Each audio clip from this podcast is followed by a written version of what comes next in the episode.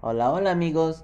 Para finalizar en nuestro podcast hablaré acerca de cómo interviene la fantasía en nuestros videojuegos.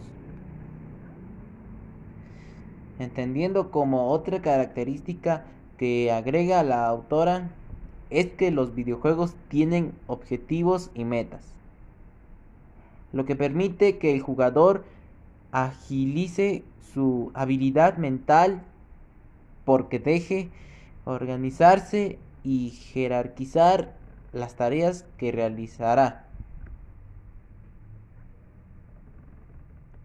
Explica en qué la actualidad los objetivos de los videojuegos han cambiado. Ya no se trata de ganar o perder partidas. Existen juegos de larga duración como SimCity, donde el jugador desarrollará habilidades de pensamiento lógico y razonamiento, avanzado como matemáticas, urbanismo, arquitecto e ingeniería, pues es, pues es administra recursos, construye estructuras, entre otros.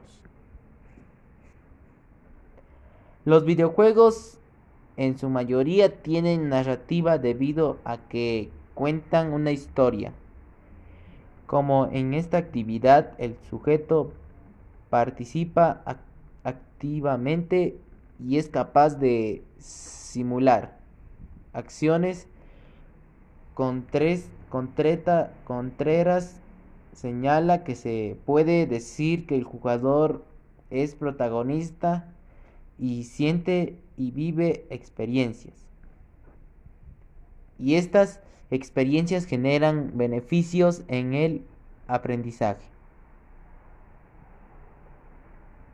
Por último, la fantasía que, que contienen los videojuegos permiten generar situaciones de aprendizaje en los, en los usuarios, donde se permite que el jugador vuele un avión donde se le presentan distintos problemas que deben solucionar.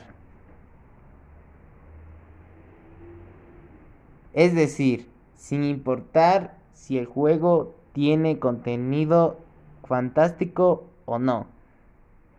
El usuario desarrolla conocimiento y genera confianza en el aprendizaje.